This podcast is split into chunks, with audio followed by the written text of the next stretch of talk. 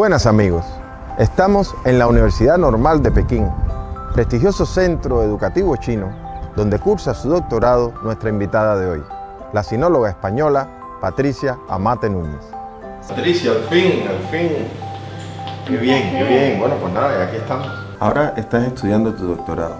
Me gustaría saber eh, qué lectura estás realizando y qué investigación. Bueno, yo estudio la novela Sueño en el pabellón rojo. Sueño en el pabellón rojo es un clásico de la literatura china. Es una obra que se publica por primera vez en el año 1791 y su autor eh, fue Zhao Suiqing. Eh, la novela tiene su propia área de estudio que se conoce como Hongshui, rojología. Y yo me centro en, en un área muy pequeñita de la novela, yo hago un análisis sociolingüístico de la obra y escojo a cinco personajes protagonistas para realizarlo. Todos esos protagonistas son mujeres, por lo que mi tesis además cuenta con una perspectiva de género, que es el motivo por el que me encuentro trabajando aquí en la Escuela de Sociología de la Universidad Normal de Pekín. Yo creo que es una obra que hay que leer, es decir, Sueño del Pabellón Rojo, una persona que, que le interese la literatura, que le guste leer y que quiera conocer China tiene que leer la novela Sueño en el pabellón rojo porque entre sus páginas encontramos todo tipo de información, es decir, desde medicina tradicional china, arquitectura, alimentación y sobre todo relaciones sociales, ¿no? el Guanxi en China. ¿Qué valores y virtudes eh, vale la pena eh, aprender de la cultura china? Eh, en mi opinión, una de las cosas que he aprendido aquí ha sido a trabajar en equipo también el mantener la armonía, es decir, aquí no buscamos un conflicto continuamente, sino que intentamos mantener unas relaciones de amistad y de cordialidad. Y para mí eso es, muy importante porque permite a mí como extranjera estar aquí desarrollar mi investigación en, en compañía y en un ambiente muy amigable, con personas que siempre están dispuestas a ayudarme en cualquier momento del día. Mañana, noche, festivo y no festivo.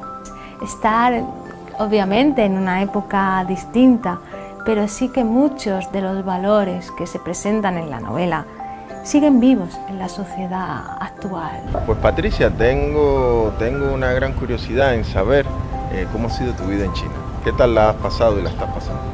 Me gusta vivir aquí. Tengo una vida tranquila, agradable, eh, que me permite venir a hacer lo que tenía previsto, conocer la cultura china y avanzar en mi doctorado, en mi investigación. Pues qué bien, ¿y tu universidad? ¿Te ha gustado? Me encanta. ¿Me la muestras? Vamos. Eh, me gustaría conocer eh, cuando estás en China y tienes tiempo libre, ¿cuáles son tus lugares preferidos? ¿Qué te gusta visitar? ¿Qué te gusta descubrir? Para mí, mis lugares favoritos, como para salir un domingo o un sábado, suelo ir con amigas a los jutón, solemos ir a buscar chipaos, eh, objetos tradicionales, las librerías. En Pekín hay librerías maravillosas que puedes encontrar cualquier ejemplar. Y ya más personal, durante el tiempo que estoy aquí, lo que me ha apasionado hacer es que he estado estudiando danza tradicional china. Cuéntame un poco de eso, ¿cómo ha sido esa experiencia? En el Conservatorio de, de Pekín. Pues ha sido una de las experiencias mejores de mi vida, es decir, compartir clases de danza, que es una de mis pasiones, danza china, que es cultura china. Estoy muy, muy, muy contenta de haber, de haber tenido la posibilidad de descubrir esta otra parte de, de la cultura china que suma también al conocimiento sobre el mismo país. Y bueno, también está el pensamiento chino, está Confucio y está este lugar que según me ha confesado es tu parque favorito en la universidad. Sí, y me gusta muchísimo porque está la estatua de Confucio. Confucio para mi investigación es imprescindible. Yo estudio la novela Sueño en el pabellón rojo y la novela Sueño del pabellón rojo, los personajes tienen una gran influencia del pensamiento confuciano. Entonces estar aquí, sentarme a estudiar, mirar esa estatua. Ay, qué fresquito que se está aquí, ¿eh? Qué bien, ¿eh? Sí, hace un día precioso.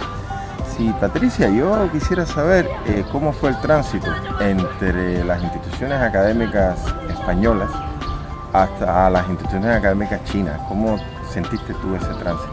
Yo aquí tengo la oportunidad de asistir como oyente a algunas clases, porque como soy estudiante de doctorado, pues no tengo clases en sí misma y puedo observar cómo trabaja el profesor con los estudiantes, la relación que hay entre ellos. Me parece una relación preciosa porque el profesor está siempre atento a ellos. Decir, mi caso concreto ¿no? con, con mi escuela de, sociología. No importa la hora que yo escriba contándoles que tengo un problema, si es sábado o domingo, que ellos me, me, responden al momento y siempre están ahí. Cada vez que voy a una oficina, cada vez que tengo que realizar cualquier trámite, cada vez que voy al comedor, siempre hay, hay un cariño, hay una atención y eso es algo que, que me hace estar a gusto, que estoy contenta.